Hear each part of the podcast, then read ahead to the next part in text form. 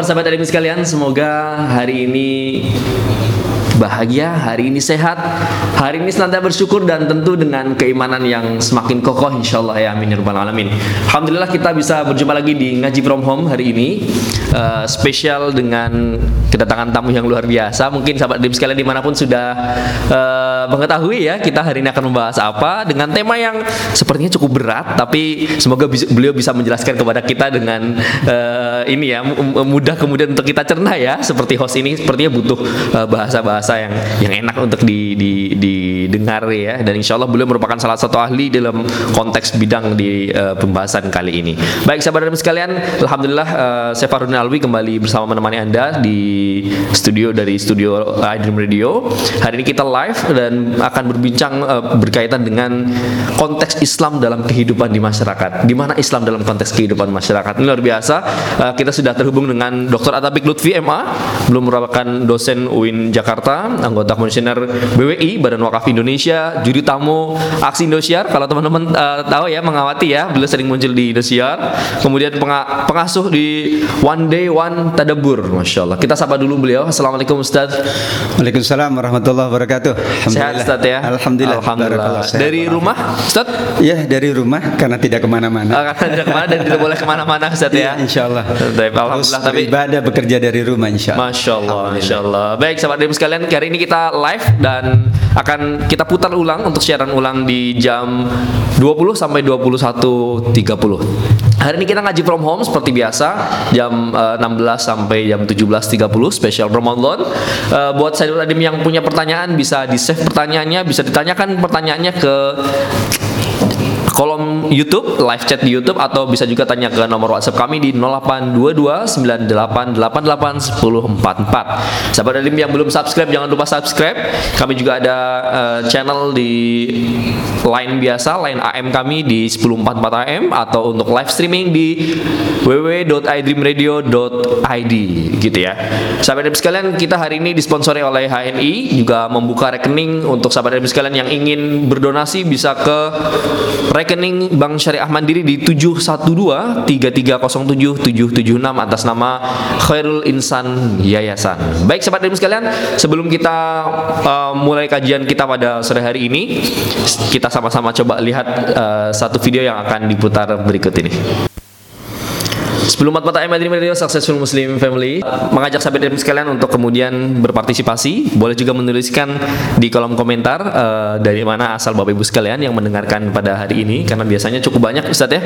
Ada yang dari Jerman, ada yang dari Jepang, ada yang dari Palembang, ya Palembang sudah hadir, ada yang dari Pontianak, Kalimantan dan lain sebagainya. Boleh juga dituliskan sebagai salah satu ajang silaturahim kita insya Allah. Juga uh, untuk yang punya pertanyaan dengan tema uh, hari ini atau mungkin tema-tema di luar Islam mungkin ya uh, berkaitan dengan Islam maksud saya bisa juga ditanyakan nanti jika ada uh, waktu yang uh, cukup kita akan diskusi dengan Ustaz dengan menanyakan di kolom komentar atau tanya di nomor WhatsApp kami di 0822 9888 1044. Baik, uh, mari sama-sama setelah ini kita akan simak bersama uh, pemaparan dari Ustadz Atabik Lutfi. Silakan Ustaz. Baik, terima kasih uh, semua sahabatku, Bapak Ibu, soimin soimat, sahabat iDream yang Allah muliakan. Bismillahirrahmanirrahim. Assalamualaikum warahmatullahi wabarakatuh. Waalaikumsalam warahmatullahi Alhamdulillahi wa kafa Wassalatu wassalamu ala nabiyyil mustafa Rasulullah sallallahu alaihi wasallam Wa ala alihi wa ashabihi ahli sidqi wa taqwa. Allahumma barik lana fi Ramadan Fi a'malina Fi amwalina Fi ahlina Fi kulli ma a'taytana Rabbana ya Rahmanu ya Rahim amma ba'du Alhamdulillah selalu kita bersyukur kehadirat Allah Subhanahu wa taala.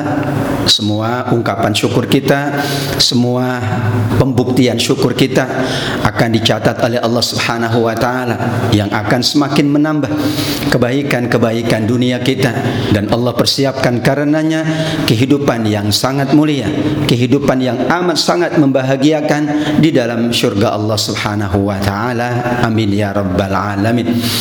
Salawat dan salam kita sampaikan kepada junjungan alam manusia pilihan baginda Rasul akhir zaman Nabi Muhammad sallallahu alaihi wasallam. Semua tuntunannya sunnah-sunnahnya semua keteladanannya insyaallah kita selalu berusaha untuk mengamalkannya. Insyaallah mudah-mudahan dengan terus-menerus mengikuti meneladani mengamalkan semua bimbingan Rasulullah sallallahu alaihi wasallam kelak kita termasuk umat umatnya yang layak mendapatkan syafaat di yaumil qiyamah. Amin ya rabbal alamin. Di mana Islam dalam kehidupan masyarakat. Temanya dalam bentuk pertanyaan. Kita sama-sama menjawabnya dalam waktu dalam waktu kita akan berbuka puasa insyaallah. Yang pertama Al-Islamu ya'ti fi kulli nawahil hayat. Inilah keyakinan kita bahwa Islam itu berada dalam seluruh aspek kehidupan, dalam seluruh sendi-sendi kehidupan kita. Kita diingatkan dengan firman Allah Subhanahu wa taala surat Al-Baqarah ayat 208 Ya ayyuhalladzina amanu dkhulu fis silmi kaffah wa la tattabi'u khutuwatis syaitan innahu lakum aduwwum mubin. Wahai orang-orang beriman masuklah kalian ke dalam Islam secara paripurna secara komprehensif bahasa yang lain secara totalitas kita rujuk pertama kali tafsir Imam As-Sa'di rahimahullah dengan bijaksana beliau menyampaikan bahwa masuklah ke dalam syariat Islam dengan penuh keyakinan yaitu dengan menjalankan semua perintah-perintahnya dan meninggalkan semua larangan-larangannya.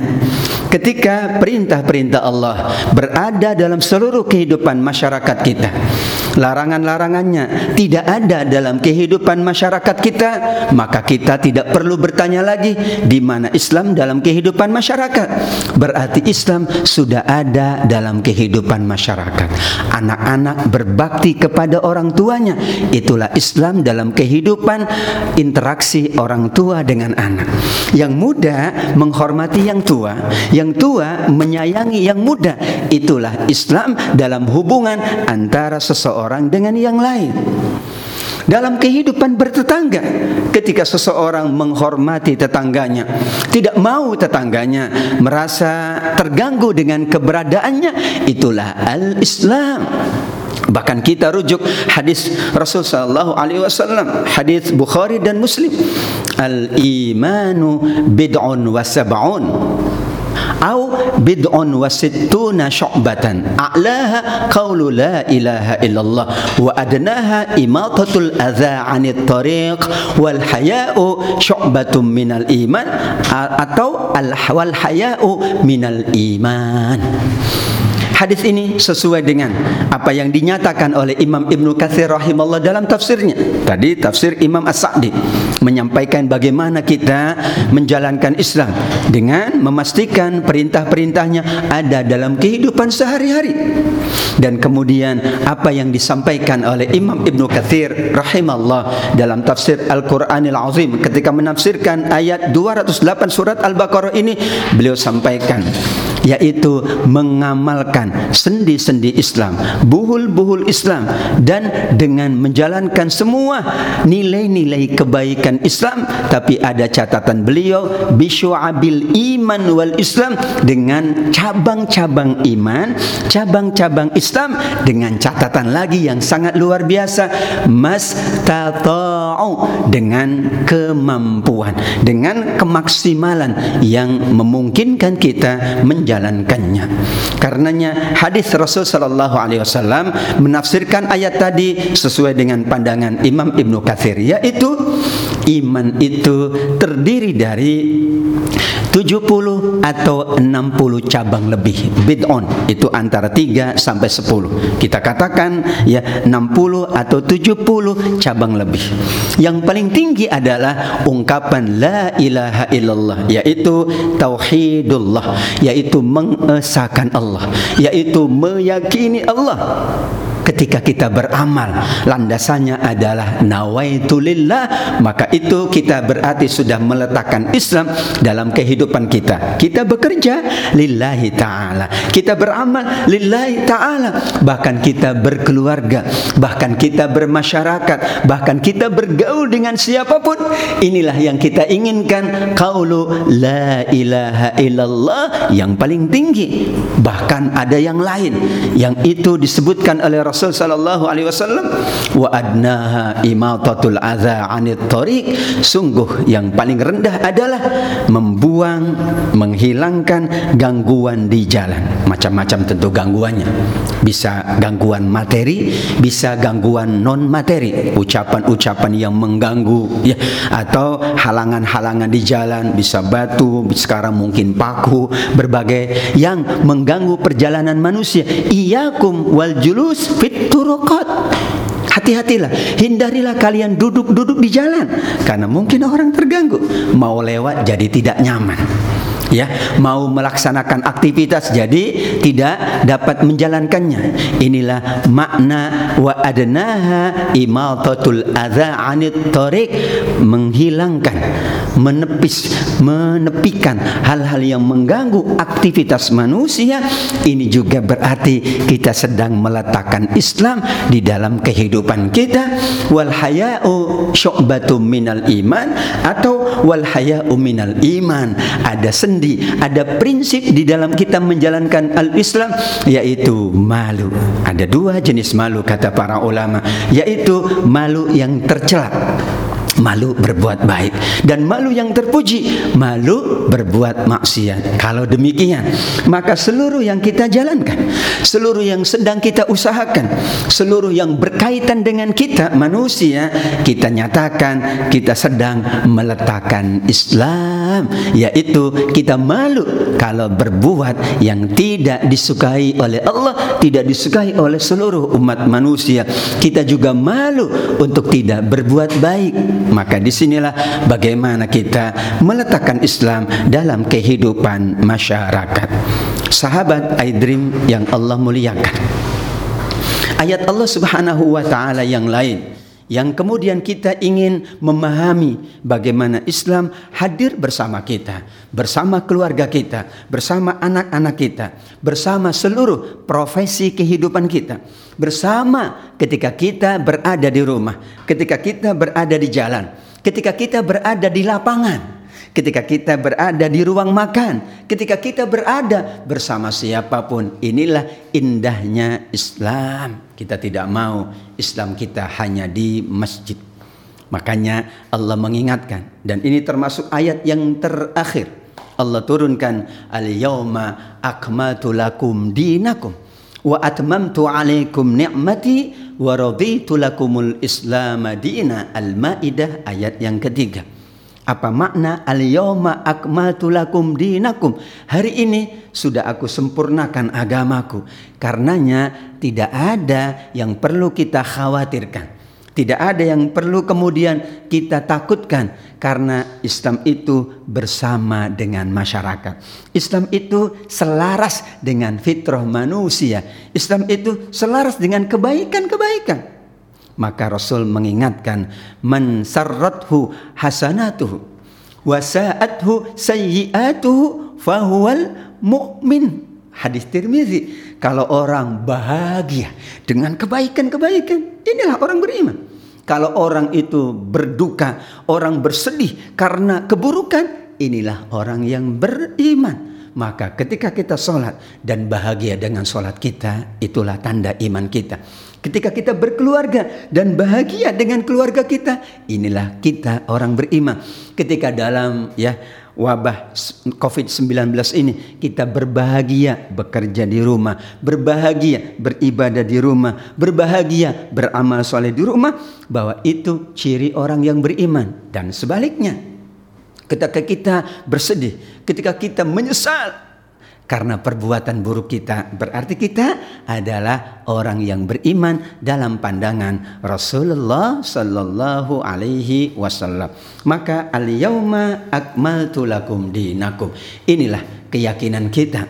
Seluruh ya sendi-sendi kehidupan, seluruh interaksi sosial, seluruh bidang-bidang yang dijalankan oleh manusia inilah bidang-bidang yang sudah Allah tuntun, yang sudah Rasul sallallahu alaihi wasallam tuntun. Ada satu aspek lagi sahabat Aidrim yang dimuliakan oleh Allah Subhanahu wa taala yaitu Rasulullah sallallahu alaihi wasallam mengingatkan bagaimana berislam itu tidak dibatasi oleh waktu, tidak dibatasi oleh tempat, tidak dibatasi oleh keadaan. Sekarang ya masih berada di Covid-19, tapi kita yakin Ramadan kita sama dengan Ramadan tahun-tahun yang lalu. Iya, ibadah kita sama, amal soleh kita sama, ya. Kemudian etikap kita sama, Kemudian taraweh kita sama, infak sedekah kita sama, yang membedakan cuman tempatnya. Apakah tidak berarti kita tidak berislam? Oh tidak. Kita sedang menjalankan Ramadan di rumah kita, beribadah di rumah kita karena kita diingatkan oleh Rasulullah sallallahu alaihi wasallam, "Ittaqillaha haitsu ma kunta." Yaitu bertakwalah kalian di mana pun kalian berada ini ya terjemah yang bebas. Mm -hmm. Tapi sesungguhnya hai kunta itu ada dimensi tempat, ada dimensi waktu, waktu. ada dimensi keadaan. keadaan ya. Jadi bertakwalah kalian di mana pun, kapan pun dan dalam kondisi bagaimanapun. bagaimanapun. Kondisi COVID-19 tetap bertakwa. Kondisi ya ya keadaan yang normal tetap bertakwa di masjid bertakwa sedang bekerja di kantor bertakwa sedang bermain dengan sahabat-sahabat sedang berolahraga menyehatkan tubuh badan sedang mengkonsumsi makanan sedang apa pun dan dalam keadaan bagaimanapun sedang sehat kita bertakwa. Sedang sakit kita bertakwa. Sedang sibuk kita bertakwa. Sedang dalam keadaan lapang kita bertakwa. Di studio ini kita bertakwa. Sahabat-sahabat sekalian yang berada di berbagai belahan bumi Allah juga sedang bertakwa. Inilah implementasi bagaimana kita memaknai di mana Islam dalam kehidupan masyarakat ini Islam berada di semua tempat. Islam berada di semua waktu-waktu kita, subhanallah. Dan Islam berada di semua keadaan kita. Dan kemudian Rasulullah sallallahu alaihi wasallam melanjutkan wa atbi'is sayyi'atal hasanata tamhuha. Iya. Manusia tidak mungkin bebas dari salah. Tidak mungkin lepas dari khilaf bahwa kita memang fitrahnya adalah berbuat salah. Namun ketika kita bersalah, kita bertobat, memohon ampun kepada Allah dan jangan lupa wa atbi sayyi'atal hasanata tamhuha iringi kesalahan iringi kekhilafan iringi keburukan yang pernah kita jalankan dengan kebaikan-kebaikan maka kita akan menjadi contoh oh iya lihat orang beriman itu bangunnya di awal pagi. Masya Allah orang beriman itu menjaga kebersihannya. Subhanallah orang beriman itu memastikan saudaranya terbantu. Masya Allah orang beriman itu tidak mau ya saudaranya dalam kesulitan. Imam Malik rahimahullah. Imam dari Hijr, Imamul Madinah. Ia mengatakan ketika ditanya oleh salah seorang muridnya, "Wahai Imam, amal apa yang Anda cintai?" Amal apa yang anda paling cintai? Ayyul a'mali ahabbu ilaika? Apa jawabannya? Idkhalus surur fi kulubil muslimin. Yang paling aku cintai adalah aku membahagiakan orang banyak. Wa an ufarrija ya kurbatal muslimin. Aku berusaha ingin melepaskan kesulitan-kesulitan orang beriman. Sekarang kita banyak yang terdampak. Subhanallah kita ingin hadirkan Islam di COVID-19 ini. Membantu yang membutuhkan. Memberikan solusi-solusi yang terbaik.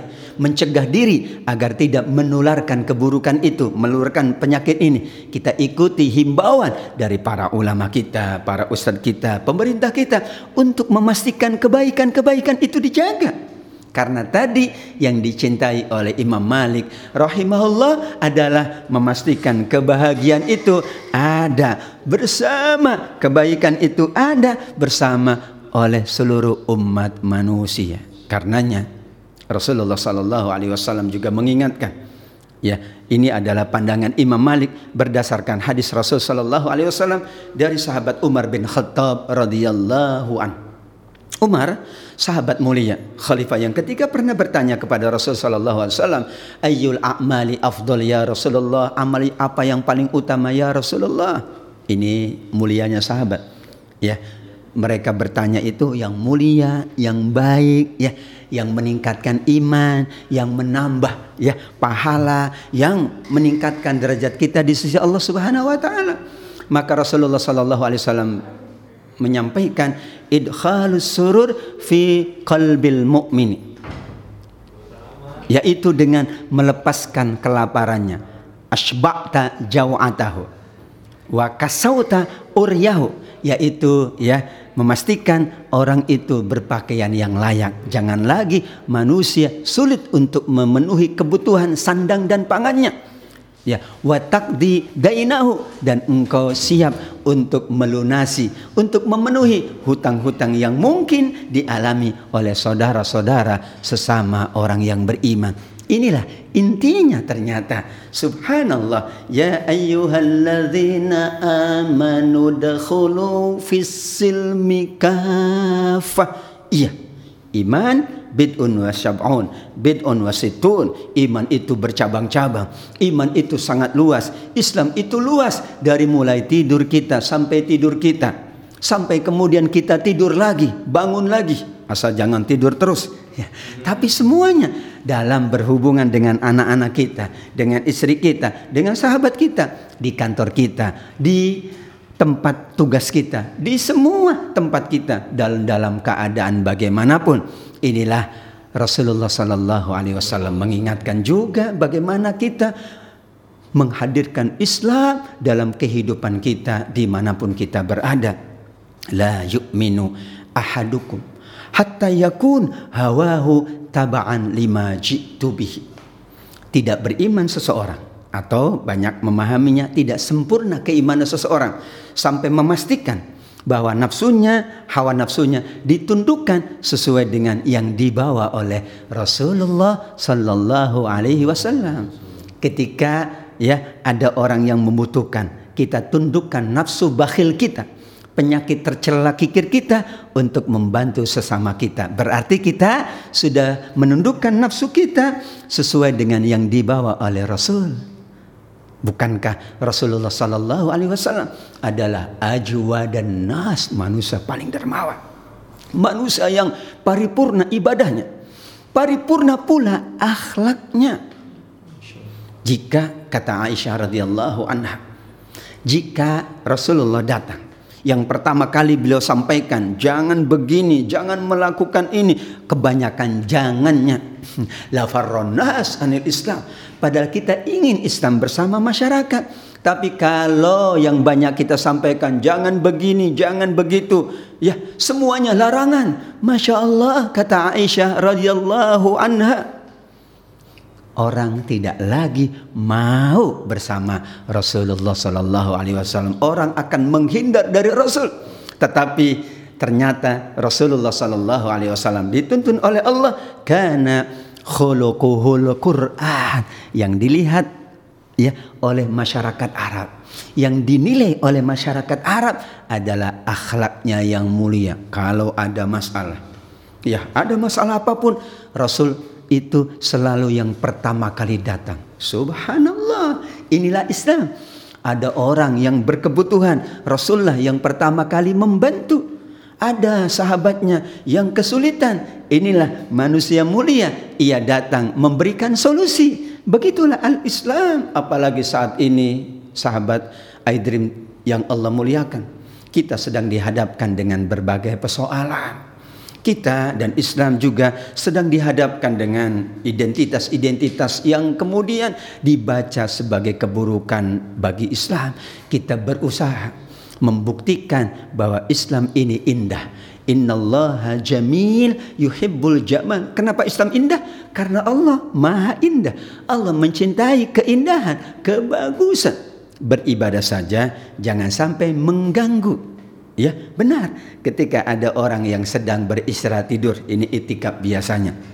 Maka kita tidak boleh bersuara keras yang mengganggu orang tidur meskipun suara kita lantunan ayat-ayat Al-Qur'an. Itulah Islam. Masya Allah.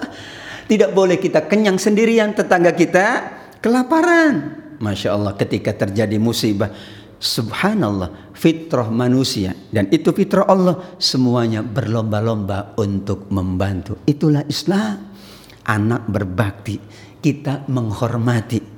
Semua orang menjaga diri, saling berlapang dada, semuanya berusaha agar kebaikan-kebaikan itu hadir.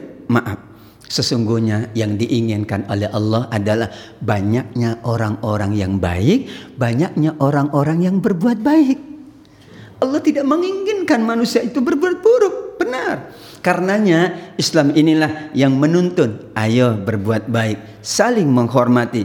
Ayo menjaga diri. Ayo ya tebar kebaikan. Tebar kedamaian. Itulah makna inna dina indallahil Islam. Udkhulu fis silmi. Makna yang lain adalah fis salamati. Masuklah dengan penuh kedamaian Makanya tidak ada kata-kata kasat, tidak ada kata-kata kotor, tidak ada kata-kata menghujat, tidak ada perilaku yang kemudian merugikan orang lain, tidak pula dalam berinteraksi sosial kita mengkhianati akan-akan kita, ya kesepakatan-kesepakatan kita. Bahkan di sinilah Islam hadir untuk memberikan solusi, bukan malah menambah persoalan di dalam masyarakat. Orang bersama sahabatnya, ia ingin menyelesaikan. Itulah Islam, bukan menambah masalah. Kita mendatangi, menjenguk orang yang sakit. Kita ingin menyelesaikan, bukan menambah masalah. Ini datang kepada yang sakit. Wah, Bapak ini hati-hati, Pak Enggak lama lagi. Masya Allah. Enggak lama lagi. Apa? Bagaimana kita datang solusi? Kalau tidak langsung kita memberikan solusi, ayo kita ajak lain. Ayo kita himbau orang lain untuk bersama-sama memberikan solusi. Khairun nas anfa'uhum linnas. Sebaik-baik manusia parameternya apa? Yang memberikan kebaikan pada orang lain. Islam kita parameternya orang lain. Islam muna parameternya adalah sahabat kita, tetangga kita, orang lain. Kalau mereka nyaman, kalau mereka merasakan banyak kebaikan dan manfaat dari kehadiran kita, berarti kita sudah mencerminkan keislaman. Surat Al-A'raf ayat 96 Walau anna ahlal qura amanu wattaqaw lafatahna alaihim barakatim minas sama'i wal ardi. Kalau hadirnya kita menambah dan membuka keberkahan Allah dari langit dan bumi itulah keimanan dan takwa kita tapi kalau keberadaan kita malah menutup keberkahan naudzubillah keberkahan dari langit dan bumi Allah berarti kita tidak menjalankan iman dan takwa ah. walau anna ahlal qura kalau semua penduduk negeri ini beriman bertakwa berarti kan parameter keimanan dan ketakwaan itu adalah kita buka selebar-lebarnya pintu-pintu keberkahan Allah, pintu keberkahan Allah dari langit dan bumi. Kalau perilaku kita, kalau akhlak kita, kalau amal kita malah menutup pintu-pintu keberkahan langit dan bumi, berarti kita dipertanyakan di mana Islam kita bersama masyarakat. Islam hadir untuk memberikan solusi dengan amal kita, dengan kesungguhan kita, dengan keteladanan kita, dengan kesiapan kita untuk menebar kebaikan. Karena kalau semuanya baik, maka akan hadir kebaikan-kebaikan. Tadi ayatnya walau anna ahla bicaranya adalah semua penduduk negeri, bukan satu dua orang. Benar berat kita memastikan kebaikan kalau kita hanya diusung oleh satu, dua, tiga orang. Tapi kalau semuanya ingin menebar kebaikan, ingin kebaikan itu ada. Kalau semuanya bersama-sama, wa ta'awanu 'alal birri wat taqwa wa la ta'awanu 'alal itsmi wal 'udwan. Ayat ini sebelum ayat terakhir karena ayat ini Al-Maidah ayat kedua Dan ternyata Al-Maidah ayat ketiganya tentang al-yauma akmaltu dikaitkan oleh para ulama tafsir bahwa di sinilah salah satu sendi agar kemudian ya perjalanan kehidupan ini baik adalah saling ta'awun. Imam As-Sa'di mengatakan at-ta'awun ini bahasa umum. Gotong royong, tolong menolong dengan siapa pun. Bukankah ketika ada orang yang misalnya celaka di jalan, kita tidak perlu melihat KTP-nya, tidak perlu. Inilah tahun. Ketika ada musibah, maka kita tahun. Ketika ada bencana, kita tahun. Tahunnya dalam kebaikan dan takwa. Karena kalau tidak tolong menolong dalam kebaikan dan takwa kata Imam As-Sa'di rahimahullah berkemungkinan manusia akan terjerumus menolong dalam keburukan, kekejian dan permusuhan. Pilihannya hanya dua. Hmm. Kalau orang itu ya saling tolong menolong dalam kebaikan, aman, terhindar dari tolong menolong dalam kemaksiatan. Maksiatan. Tapi kalau tidak tolong menolong di bab ini, hmm, ia lambat laun akan termasuk yang berkontribusi hadirnya permusuhan, hadirnya keburukan, hadirnya kerusakan di muka bumi Allah Subhanahu wa taala. Pilihannya ada di tangan kita. Dan Islam selalu sejak awal adalah solusi. Al-Islam huwal haq. Bahasa Inggrisnya tolong dikoreksi ya. Islam is the solution. Ini ada infak, ada sodakoh, bahkan ada wakaf. Solusi. Masya Allah, sekian banyak perguruan tinggi wakaf. Sekian banyak masjid-masjid ternyata berasal dari dana umat Islam. Dan itu wakaf infak sodako sekian banyak lembaga pendidikan sekian banyak kebaikan-kebaikan yang hadir. Dari mana itu? Dari Islam kita. Masya Allah. Luar biasa. Sejak awal demikian Rasulullah Sallallahu Alaihi Wasallam mencontohkan mengajak sahabat-sahabatnya. Jadi kebiasaan Rasul itu kalau di masjid ada yang tidak datang, beliau tanya, ke mana fulan? Beliau ingin memastikan fulan ini dalam kebaikan. Maka sahabat menjawab, saya tidak tahu. Kemudian Rasul meminta, Fulan tolong datangi sahabat itu. Bagaimana kabarnya? Bagaimana keadaannya? Subhanallah. Itu bahasa Rasul Sallallahu Alaihi Wasallam. Kita, sahabat kita tidak datang, kita tanya saja tidak. Peduli saja tidak. Malam yahtamma bi amril muslimin falaisa minhum. Ini ciri keislaman kita selalu ada bersama masyarakat bahwa siapa yang tidak mau peduli? Siapa yang ya tidak mau memperhatikan keadaan-keadaan sesama saudaranya? Ya situasi-situasi yang sedang dihadapi oleh saudaranya maka dia bukan golongan umat Rasulullah sallallahu alaihi wasallam. Inilah makna di mana Islam dalam kehidupan masyarakat berada dalam semua tempat yang kita jalankan karena sesungguhnya tempat-tempat ini adalah untuk kebaikan kita. Di semua waktu yang Allah hadirkan. Karena waktu adalah makhluk Allah, ciptaan Allah untuk kebaikan kita pula. Dan dalam setiap situasi dan keadaan. Karena keadaan pun, situasi pun Allah yang tetapkan. Bukan maunya kita. Maka saat ini uzur syar'i. Apa uzur syar'i itu? Uzur yang tidak kita inginkan yang bukan disengajakan tapi benar ini kehendak Allah. Maka kita yakin sahabat asa sahabat Aidrim yang Allah muliakan semua ibadah kita semua amal soleh kita meskipun di rumah itu tetap saja dinilai seperti kita beribadah di masjid seperti kita berada di tempat-tempat yang lain.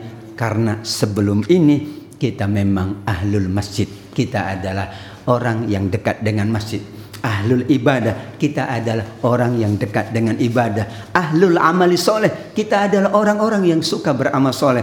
Ahlul jannah insya Allah kita pula menjadi calon-calon penduduk dan penghuni surga Allah Subhanahu wa taala. Bahkan Amin.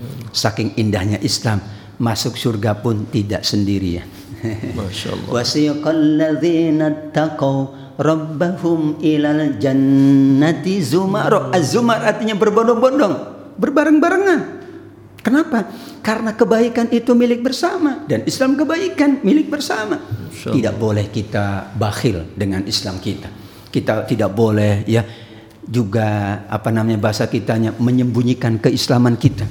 Tidak. Ayo kita berislam sebaik-baiknya. Ikut tuntunan Allah, tuntunan Rasulullah sallallahu alaihi wasallam. Hadirkan Islam dalam akidah kita, keyakinan kita, dalam ibadah kita dan dalam akhlak yang mulia kita kepada sesama kita. Jika itu yang kita jalankan, berarti kita termasuk yang berkontribusi, termasuk hamba-hamba Allah yang mendapatkan banyak kebaikan li ayyahdiyallahu bika rajulan wahidan khairun laka min an yakun laka humurun na'ami au kalau orang menjadi baik kalau orang bertambah baik kalau orang itu semakin baik lantaran kita lantaran nasihat kita lantaran amal kita lantaran bantuan kita lantaran perilaku dan akhlak kita. Macam-macam orang bisa baik, bisa karena bantuan, bisa karena perilaku, bahkan mungkin karena senyum kita. Bahkan mungkin karena kebaikan kita, kita tidak tahu. Tapi orang itu mendapatkan lebih baik dari unta merah. Ini kiasan saja, yaitu nilai yang tiada terhingga. Kenapa unta merah? Pada unta merah sepertinya tidak ada. Wallahu alam. Kita harus tanya pakar keuntaan. Pakar keuntaan ya. iya, tidak ada. Tapi ini simbol dari Rasul Sallallahu Alaihi Wasallam nilai yang tertinggi. Coba lihat kendaraan mewah itu biasanya warnanya ngejreng, merah, kuning gitu ya. Warnanya tidak warna yang tidak kelihatan, tapi ngejreng. Itulah ciri keutamaan, itulah ciri kelebihan. Karenanya kita memastikan setiap kita bertemu siapa pun, setiap kita berinteraksi di mana pun, kita ingin menebar kebaikan dan mengajak orang lain bertambah baik, mengajak orang lain menjalankan kebaikan. Inilah Islam hadir di seluruh sendi-sendi masyarakat kita bersama kita dan kita adalah duta-duta ya. Kita adalah pewaris para nabi. Benar al ulama warasatul anbiya. Apa yang diwariskan? Para ya nabi para ulama tidak mewariskan dinar dan dirham tapi mewariskan ilmu. Apa ilmunya? Ilmu tentang Islam ilmu cara berislam. Ilmu cara berbuat baik. Ilmu mengajak kebaikan. Ilmu kembali kepada Allah. Ilmu kembali kepada Rasul. Ilmu menjadi manusia yang banyak kemanfaatannya banyak memberikan kebaikan kepada sesamanya. Inilah apa yang dapat kita hantarkan pada kesempatan sore menjelang kita berbuka puasa sambil kita melanjutkan aktivitas kita tetap kita terhubung dengan Allah. Kita terhubung dengan Islam. Connected with Islam connected with Allah. Selalu kita menjaga hubungan ini. Karena keberadaan kita karena aktivitas kita karena perilaku kita karena akhlak kita adalah cermin dari keimanan dan keislaman kita insya Allah kita dibahagiakan di dunia dibahagian pula di yaumil kiamah kelak. Amin ya rabbal alamin. Terima kasih. Ini saja yang dapat saya sampaikan. Saya kembalikan kepada sahabat kita moderator pada sore hari ini. Mudah-mudahan kita selalu disehatkan diafiatkan dan kita diberikan kemudahan untuk berislam, beriman sesuai dengan tuntunan Allah, tuntunan Rasulullah sallallahu alaihi wasallam, para sahabatnya, para tabi'in, para pengikutnya, para ulama, para tokoh, para agamawan, semua mereka yang banyak memberikan jasa kepada kita semuanya. Alafu minkum wallahu a'lam bissawab. Wassalamualaikum warahmatullahi wabarakatuh. Waalaikumsalam warahmatullahi wabarakatuh. Jazakumullah khair kepada Ustadz Atabik yang sudah memberikan tausiah kepada kita, memberikan inspirasi kepada kita, juga mungkin memberikan tazkirah dan tazkiyah kepada kita semuanya sahabat dan sekalian ya untuk senantiasa melibatkan Allah, melibatkan Islam dalam segala sendi kehidupan uh, kita dan segala sendi uh, kita dan kehidupan bermasyarakat. Masya Allah. Uh, sekali lagi jazakumullah khair Ustaz. Ya, kita buka sesi diskusi Ustaz ya. Ada beberapa pertanyaan yang silakan, sudah silakan. ditanyakan. Untuk sahabat Edim yang mungkin ingin bertanya juga silahkan disampaikan melalui chat, live chat di YouTube ataupun bisa bertanya ke nomor WhatsApp kami di 0822 9888 1044. Ustadz, pertanyaan pertama tadi Ustadz uh, sudah menyinggung uh, kita harus bertakwa dalam segala keadaan, Baik. dalam tiga dimensi ya, ya baik betul. itu dimensi waktu, dimensi tempat maupun dimensi keadaan. Baik. Dan salah satu yang eh, berat di antara kita adalah ketika keadaan kita sedang baik.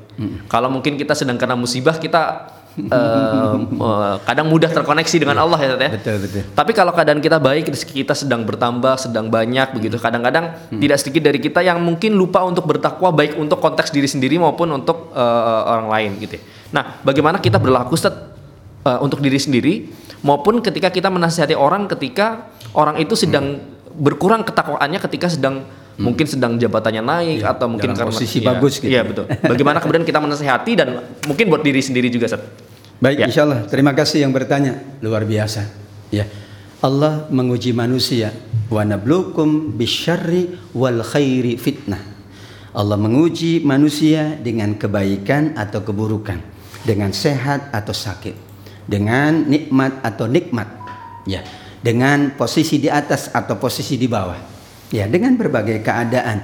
Kenapa? Karena Allah ingin memastikan bahwa manusia tetap bersama Allah Subhanahu wa taala. Maka Rasul sallallahu alaihi mengingatkan dalam hadis Imam Al-Hakim, ta'arraf ilallah fir raha ya'rifka fis syiddah. Ini tips kita agar kita ditolong oleh Allah. Selalu diingat oleh Allah kata Rasul sallallahu alaihi wasallam, ingatlah Allah waktu Anda senang. Ingatlah Allah waktu Anda jaya. Karena nanti saat Anda berada di bawah, saat Anda dalam keadaan sulit, dalam keadaan susah, Allah lah yang mengingat Anda. Wa tilkal ayyam nudawiluha bainan nas. Ali Imran 139 sungguh keadaan manusia itu dipergilirkan oleh Allah. Maka yang pertama meyakini bahwa semua keadaan ini adalah benar dalam rangka ujian bukan dalam rangka Allah sedang membahagiakan bukan. Apalagi sesuai dengan surat Al-Fajr fa'ammal insanu idza mabtalahu rabbuhu fa'akramahu wa na'amahu fayaqulu rabbi akraman.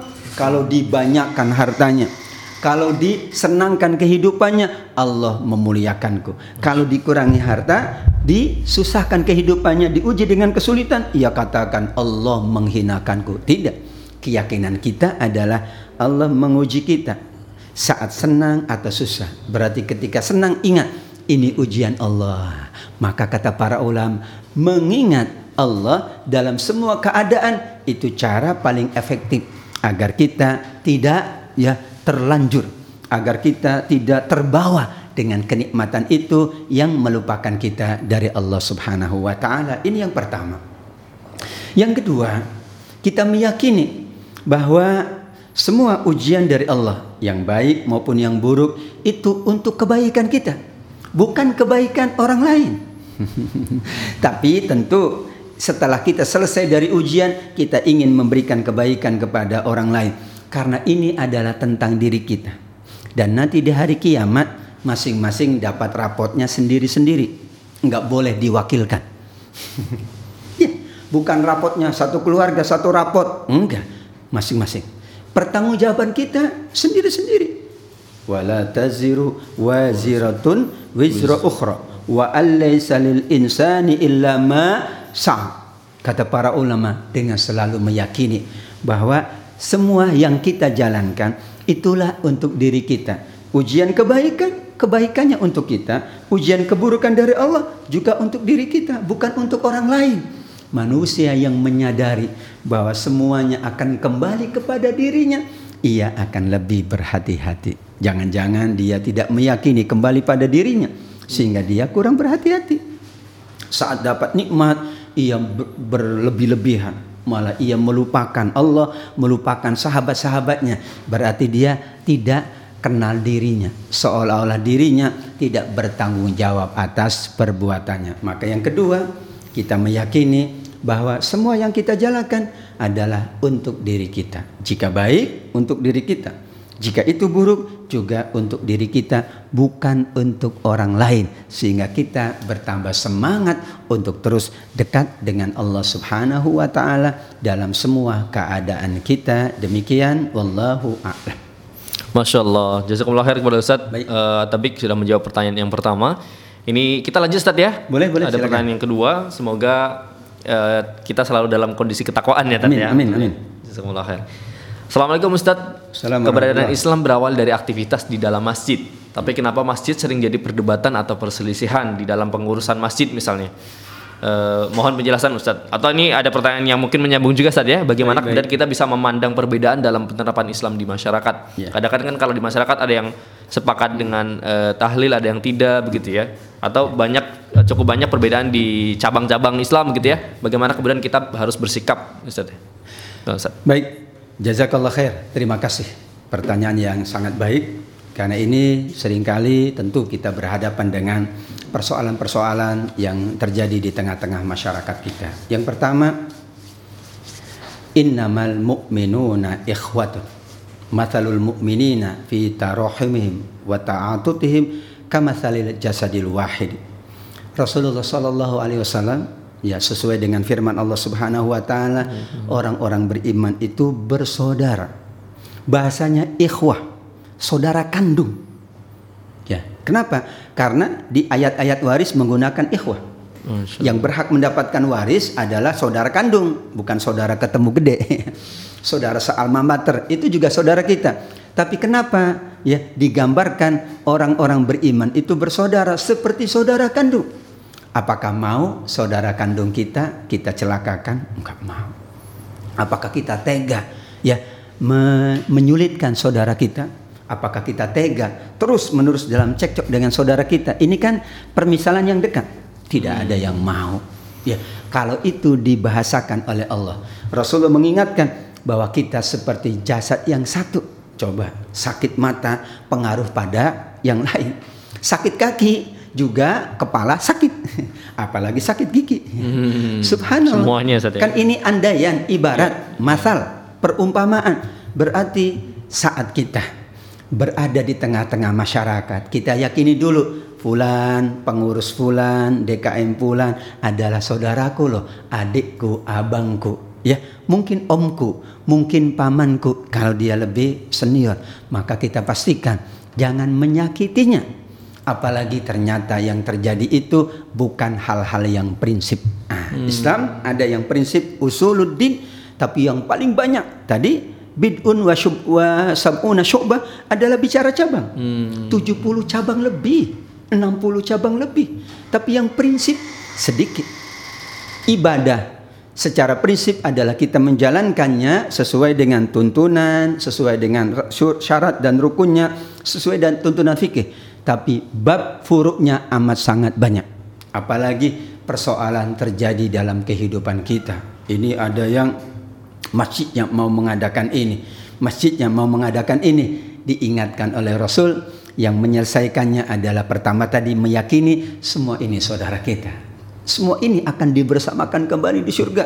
Namun Rasul ingin mengingin, mengingatkan ma khaba manistasyara. Semuanya bisa diselesaikan dengan jalan musyawarah. Musyawarah itu bukan ngotot-ngototan. Musyawarah itu bukan memaksakan, tapi musyawarah itu ingin mendapatkan banyak pandangan. Fulan berpandangan ini, Pak, bagaimana? Kalau kita buat ini, oh iya, yang lain berpandangan. Dari awal para sahabat menuntun musyawarah. Setelah Rasulullah wafat sallallahu alaihi wasallam, maka mereka bermusyawarah. Siapa yang akan menggantikan Rasul? Terus bermusyawarah setelah Abu Bakar. Tidak pernah berhenti. Bahkan saking pentingnya musyawarah, mereka menunda ya Rasulullah itu dimakamkan. Kenapa? Karena ingin tidak terjadi silang sengketa, tidak terjadi pertikaian. Dipastikan dulu semuanya oke, semuanya memahami dan ketika diputuskan dalam musyawarah, maka kita tidak boleh ya mengedepankan kepentingan pribadi. Ini sudah keputusan bersama DKM ini memutuskan kita sholat taraweh sekian rakaat sudah kita lapang. Kenapa? Karena ini babnya furu'iyat, babnya cabang bukan prinsip.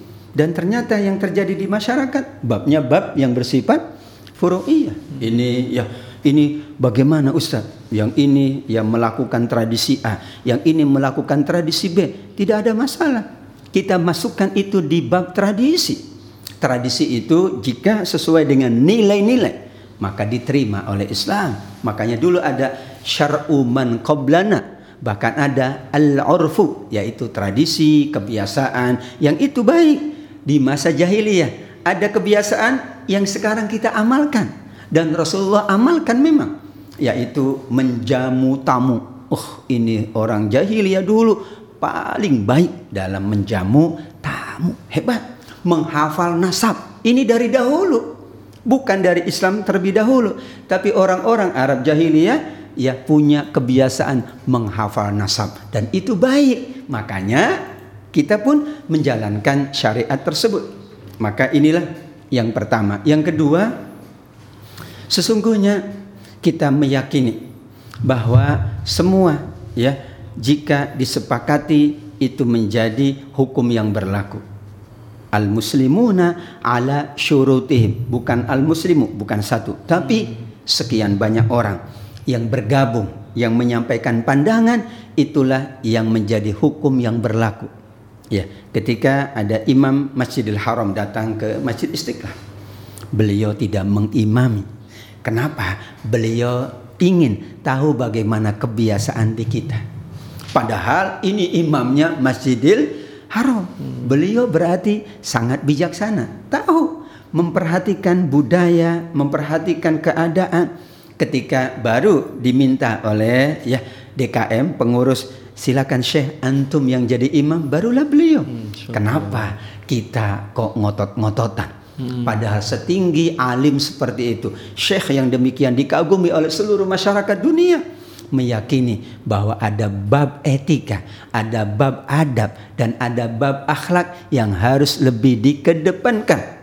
Makanya, ya, kesamaan, kesatuan umat lebih diutamakan dari perpecahan, apalagi persoalannya adalah banyaknya bab-bab yang bersifat furu'iyat yang notabene dua-duanya dapat dijalankan. Tadi babnya adalah uzur syar'i Beda kalau disengajakan. Hmm. Udur syari itu adalah kehendak Allah. Ya, sekarang COVID-19 itu kehendak Allah. Maka kita yakin bahwa ketika Allah menghendaki tidak ada yang bisa menolak kehendak Allah. Hadirin yang Allah muliakan, manusia itu berbeda-beda. Tapi bukan berarti kita kemudian lepas tangan. Ah, manusia berbeda-beda biarin aja. Tidak kita berikhtiar, kita berusaha menyatukan umat manusia yaitu wa allafa baina qulubihim nikmat Allah yang tiada terhingga Allah jadikan kita Allah satukan hati-hati kita Allah samakan keinginan kita Allah hadirkan kebersamaan dalam diri kita maka hal-hal yang sifatnya cabang sifatnya bukan prinsip tentu kita bertoleran dan kita ikut apa kata keputusan bersama karena tidak ada ruginya seseorang itu bermusyawarah wallahu a'lam. Masya Allah, jazakumullah khair kepada Ustadz ya. Tadi uh, pengibaratan yang luar biasa ada berkaitan hmm. dengan saudara ya Ustadz ya. Betul, betul. Jadi kalau sahabat apa saudara seiman kita adalah saudara betul. kandung kita, betul. maka kita harus menjaga dengan baik Ustadz ya. Tidak mungkin kita apa ya tega bahasanya ya. Iya betul betul ya. Jadi iya. semakin sayang, betul. semakin cinta betul, betul Ustadz ya. Masya Allah, khair Ustadz. Pertanyaan ketiga nih Ustaz ya uh, dari hmm. Ed Mas Abdullah At-Taufik. Ya. Yeah. Tadi dari Pak Juli Andri ya. Baik. Bagaimana silakan. menanamkan kebiasaan Islam di dalam jiwa anak-anak kita Ustaz? Syukron. Ya. Kita meyakini dengan hadis Rasul sallallahu alaihi wasallam. Kullu mauludin yuladu 'ala al-fitrah fa abawahu yuhawidanihi aw yunassiranihi aw yumajjisanihi. Ya. Anak itu dalam keadaan fitrah dilahirkan oleh Allah Subhanahu wa taala. Namun yang nanti mempengaruhi adalah orang tuanya, sahabat-sahabatnya, teman-temannya dan persekitarannya. Maka yang paling penting adalah menjaga fitrah. Yang paling mahal menjaga fitrah.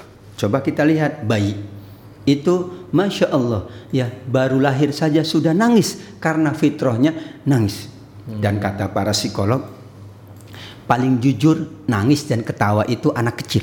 Hmm. Nangisnya beneran, tertawanya beneran. beneran. Kalau kita kadang nangis apa ya, air mata buaya air mata buaya. Iya, kadang-kadang palsu ya, ya setiap palsu. Kadang, ya. kadang senyum tapi hatinya ya mengejek. Kita tidak tahu tertawa di depan orang, tapi sesungguhnya hatinya sedang menangis. Maka pertama para ulama ya pendidikan menyampaikan bagaimana fitrah anak itu dijaga oleh orang tuanya, dijaga oleh gurunya, dijaga oleh lingkungan persekitarannya. Karena kalau terjaga, insya Allah anak ini akan tumbuh dalam kebaikan.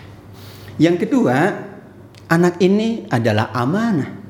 Ya, amanah Allah Subhanahu wa taala karena tidak semua ternyata diberi amanah tersebut. Maka kita harus meyakini bahwa ketika ini amanah dari Allah, kita tidak mungkin mengabaikannya. Jangankan amanah Allah, amanah dari teman, kita tidak berani melanggarnya. Saya nitip ya Pak, ini uang sekian. Nanti saya datang besok. Masya Allah amanah. Ini ya Allah amanahkan kita, ini anak ya Aku titip kepada kamu sekian puluh tahun. Aku titip kepadamu untuk dijaga dengan baik. Hmm. Maka menjaga amanah bagaimana? Dengan memastikan kebaikannya. Kalau kita tidak mampu sendiri, tenang.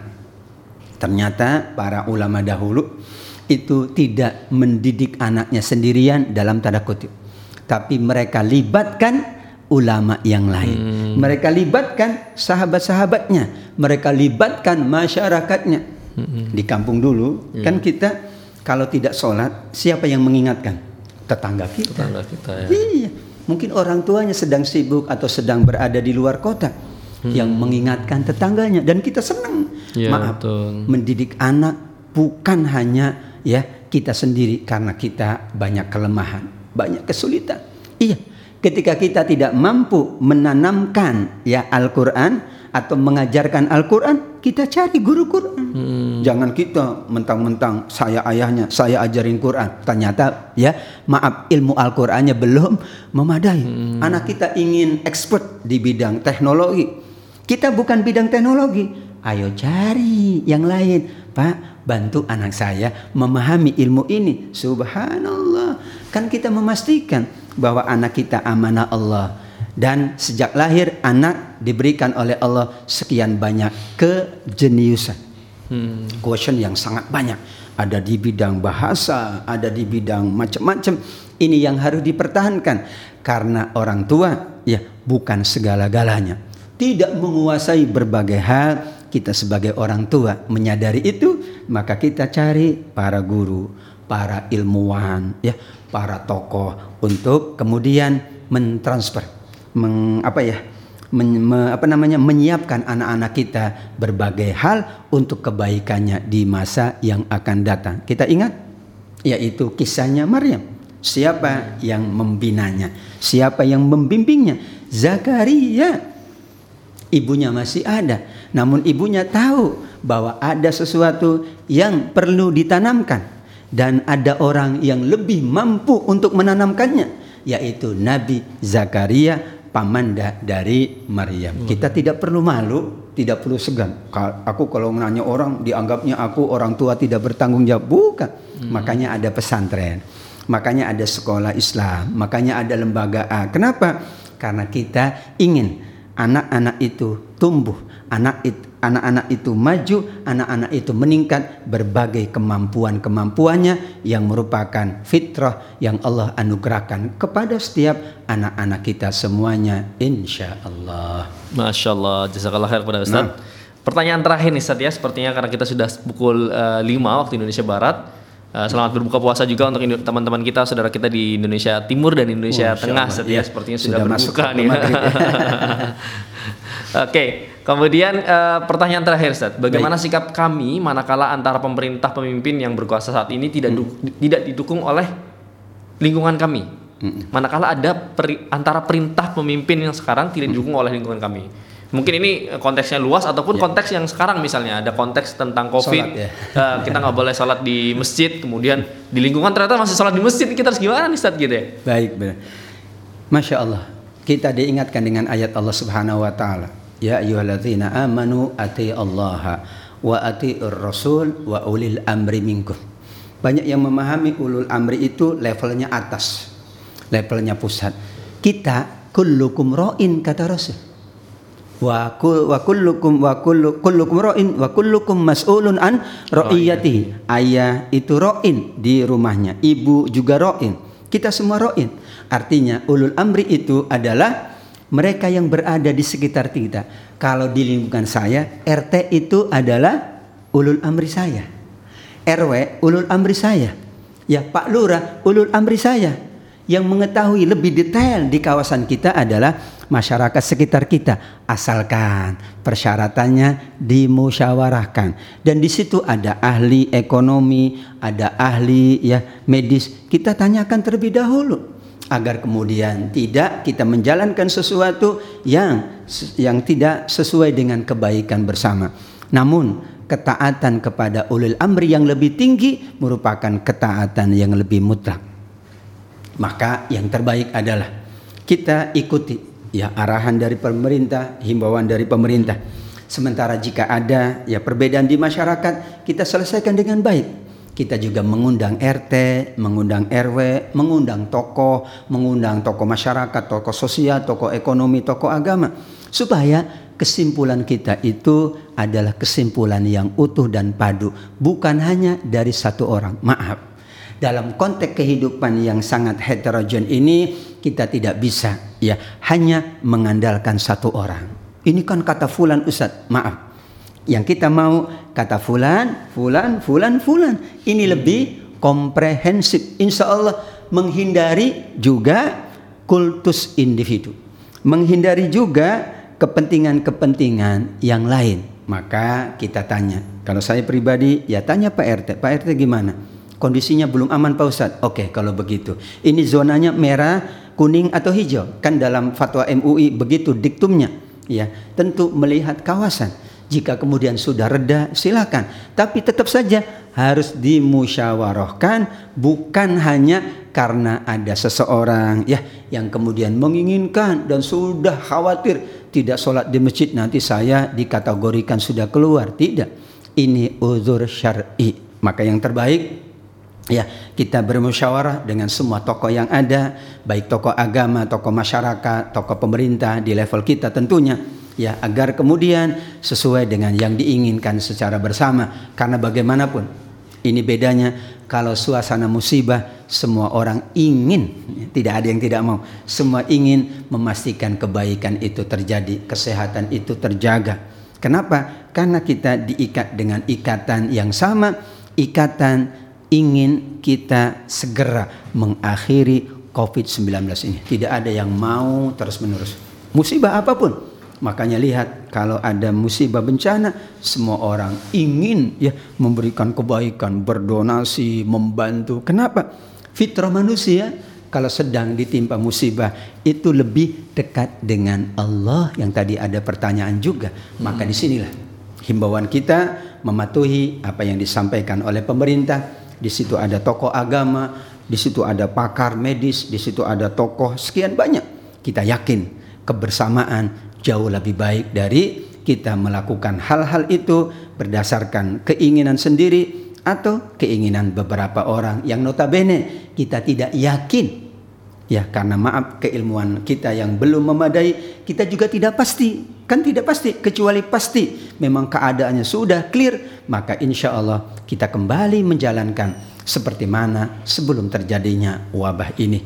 Wallahu alam ini beberapa catatan pada kesempatan sore yang berbahagia ini. Terima kasih kepada semua yang hadir. Sahabat uh, iDream di mana pun berada. Alhamdulillah memberkahi ya iDream TV, memberkahi iDream Radio, Amin. memberkahi semuanya insya Allah. Kita terus menerus menjaga kebaikan Islam, menjaga keindahan Islam, menjaga Islam di bumi pertiwi bahkan di semua bumi-bumi Allah Subhanahu wa taala. Amin ya rabbal alamin. Saya mengucapkan terima kasih kembali saya kembalikan kepada MC. Mohon maaf. Wallahu a'lam. Assalamualaikum warahmatullahi wabarakatuh. Waalaikumsalam warahmatullahi wabarakatuh. Terima kasih. Jazakumullah khair kepada Ustadz Tatabik yang sudah menyampaikan inspirasi kepada kita hari ini, menyampaikan uh, tazkiroh, tazkiyah kepada kita hari ini tentang konteks Islam. Uh, tadi mungkin ya yang paling menyentuh uh, tentang konteks bagaimana kemudian kita bisa bertakwa dalam uh, dimensi waktu, dimensi tempat, dimensi keadaan, kemudian bagaimana kemudian kita terbuka untuk memandang saudara kita sesama muslim selayaknya saudara kandung kita saat ya sehingga kemudian kita betul-betul bisa menyayangi hmm. saudara se seiman kita seislam kita meskipun mungkin secara pandangan kita punya perbedaan yeah. gitu ya mungkin ada perbedaan-perbedaan pandangan perbedaan-perbedaan dalam konteks memandang uh, masalah uh, fikih dan lain sebagainya tapi ketika kita melihat bahwa dia adalah saudara kandung kita maka kemudian kita akan jauh lebih mencintai dan memandang perbedaan itu sebagai sebuah hal yang lebih bijak begitu saya rasa. Sekali lagi terima kasih Ustadz. Jazakumullah khair Ya, sudah wa memberikan inspirasi. Uh, kepada sahabat ilmu sekalian. Terima kasih juga sudah bertanya. Mohon maaf ada mungkin jika ada beberapa pertanyaan yang belum bisa kami tanyakan semoga nanti di kesempatan berikutnya bisa kita kemudian uh, diskusikan lagi dengan beberapa ustadz dan asatidz yang hadir di ngaji from home di iDream Radio sahabat ilmu sekalian uh, sekali lagi mengingatkan untuk sahabat ilmu sekalian yang uh, belum subscribe di channel kita boleh juga subscribe di uh, YouTube kita juga untuk kemudian kita juga terbuka di streaming radio kita di www.idmradio.id juga di channel AM kita uh, di 1044 AM. Untuk sahabat AM sekalian yang ingin berdonasi, kita juga ada rekening donasi di 712 3307 776 atas nama Khairul Insan Yayasan. Baik sahabat FM sekalian, mari sama-sama kita cukupkan majelis yang berkah ini dengan sama-sama mengucap hamdalah, alhamdulillah rabbil alamin dan doa penutup majelis subhanakallahumma wa bihamdika asyhadu an la ilaha illa anta astaghfiruka wa. Terima kasih. Jangan lupa ikuti terus ngaji from home setiap pagi uh, jam 10 sampai jam 11.30 dengan kitab uh, hadis Arba'in Nawawi. Kemudian pada pukul sore hari dengan tematik pukul 16 sampai pukul 17.15 waktu Indonesia Barat. Saya Farudin Alwi, mohon maaf apabila ada kesalahan kata. Berserta kru yang bertugas mohon pamit dari ruangan dengan Anda. Terima kasih. Assalamualaikum warahmatullahi wabarakatuh. Assalamualaikum warahmatullahi wabarakatuh.